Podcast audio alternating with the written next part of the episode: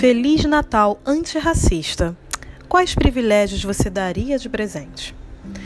Finalmente chegamos a dezembro de 2020, um ano que parece ter durado quase um século, não é mesmo?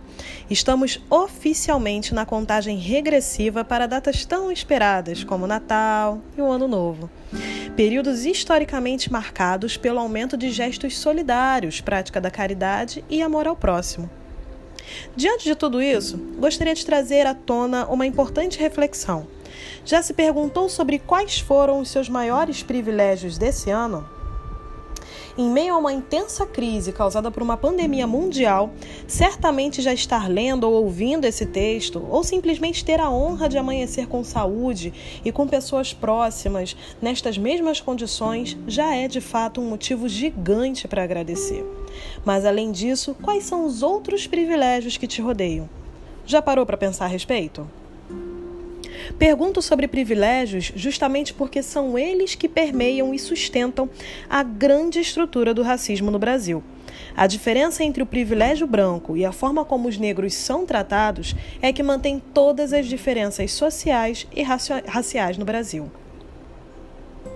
Normalmente, em períodos como Natal, há muitas pessoas predispostas a realizarem doações de roupas, de brinquedos, de comidas e diversos outros gestos de caridade. O que, por um lado, é muito positivo, mas por si só não é suficiente para mudar a realidade da sociedade brasileira, especialmente dos 75% de negros que fazem parte da estatística entre os 13,5 milhões de brasileiros que vivem na extrema pobreza. De acordo com dados levantados pelo próprio IBGE. Doações são gestos nobres? Sim, mas não são suficientes para evitar que 86% das crianças em situação de rua, mais expostas à vulnerabilidade social e diferentes formas de violência e risco, sejam crianças negras conforme apontou o mapeamento feito pela pesquisa da campanha nacional Criança Não É de Rua. Trago estes números para que, além do espírito natalino de caridade que preenche muitos corações neste momento, todos possamos refletir também sobre como o espírito que há muito tempo está adormecido e precisa ganhar cada vez mais força, o espírito antirracista. Trago estes números para que, além do espírito natalino de caridade, que preenche muitos corações neste momento, todos possamos refletir também sobre um espírito que há muito tempo está adormecido e precisa ganhar cada vez mais força o espírito antirracista. Mais do que não praticar gestos obviamente racistas, como ofensas diretas contra negros, pardos, indígenas ou qualquer outra pessoa de raça diferente, é preciso adotar medidas e práticas que combatam efetivamente o racismo em toda essa estrutura que mantém desigualdades, como as que já foram citadas. Mais do que repudiar o racismo em atitudes abertas, é preciso agir para acabar com a estrutura discriminatória que permite o fortalecimento de dados que crescem cada vez mais, especialmente nesse ano, como o desemprego, que, quando comparado entre raças, desfavorece especialmente pretos e pardos, tendo aumentado 71% entre eles. Apesar de todas essas estatísticas, há pessoas que ainda assim possuem dificuldade em entender como que tais informações se relacionam diretamente com atitudes racistas. Por isso, faço questão de explicar de uma forma bem simples. Primeiramente, é preciso entender que racismo não se trata apenas de ofensas individuais ou praticadas em grupo de forma direta contra alguém. Esse tipo de atitude é racista sim, mas não é a única forma de ser racista. Também se age de forma racista quando se discrimina ou limita o acesso de outros a oportunidades, espaços e conhecimentos, baseando-se em estereótipos raciais.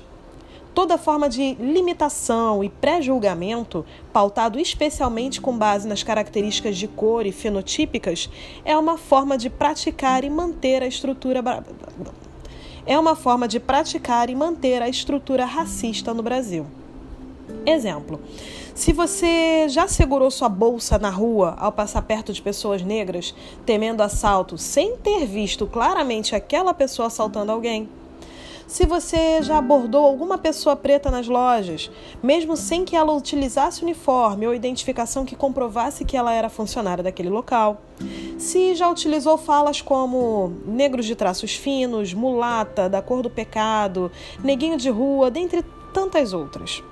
Ou se simplesmente presenciou gestos como estes sem ter se oposto, simplesmente por entender que era algo natural. Simplesmente você cometeu uma atitude racista e contribuiu para a manutenção desse sistema excludente que discrimina, classifica e restringe acessos estruturalmente. Ser racista e alimentar o racismo não é reconhecer seus próprios.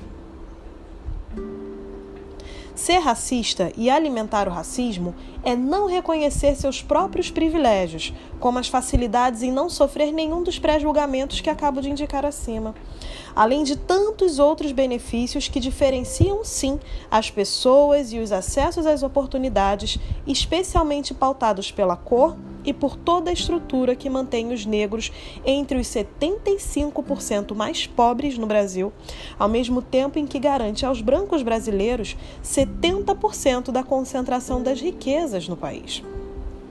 Para entender o racismo, é fundamental compreender e observar constantemente as relações de privilégios nas quais as diferentes raças se sustentam. Por isso, como reflexão de Natal, a sugestão é para começar a usar os seus privilégios de forma a colaborar com a luta antirracista. Sempre que for praticar um gesto de caridade, mantenha seus olhos e consciência abertos para entender e interpretar as diferenças raciais e sociais nos ambientes que frequentar. É fundamental despir-se de expressões como não enxergo cor e todos são iguais para mim, porque expressões como estas, ao invés de contribuir, acabam ignorando todas as estatísticas que já foram faladas aqui e tantas outras que comprovam que, na prática, o tratamento não é igual para todos. Especialmente você, pessoa branca, passe a observar com quantos negros em situação de vulnerabilidade vai se deparar quando estiver em ambientes de prática de caridade, ao mesmo tempo em que nos locais de celebração, comemoração e ambientes sociais, com quantos negros se relacionará e quantos deles não estarão em posição de atendimento ou prestação de serviços. Nesse mês de dezembro, não deixe de ser solidário, solidária ou solidário. Pratique o bem, mas não se limite apenas a isso.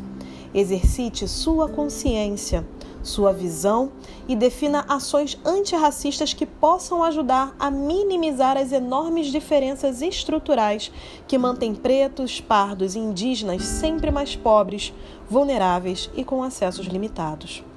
Mantenha-se em constante estado de atenção para enxergar as diferenças, a forma como se comunica, a forma como os negros ao seu redor são tratados e as distinções e limitações que os impedem de acessar o que os seus privilégios têm lhe garantido com facilidade. E para ficar bem claro, no fim das contas, essa reflexão é sobre e para ficar bem claro, no fim das contas, esta reflexão sobre privilégios e sobre as estatísticas de desigualdade não são para defender absurdos como que no Brasil passe a matar mais brancos e nem para que mais brancos se tornem pobres. O objetivo é justamente criar condições para que todos os cidadãos, independentemente de sua cor, tenham direito à vida e a condições dignas para viver pois só conseguiremos enxergar todos como iguais quando de fato houver condições iguais para todos. Pratique atitudes antirracistas, não só no Natal, mas diariamente. Seu pequeno esforço diário e constante é tudo o que precisamos para mudar definitivamente esta estrutura. Faça o bem, seja do bem e um Feliz Natal antirracista para você.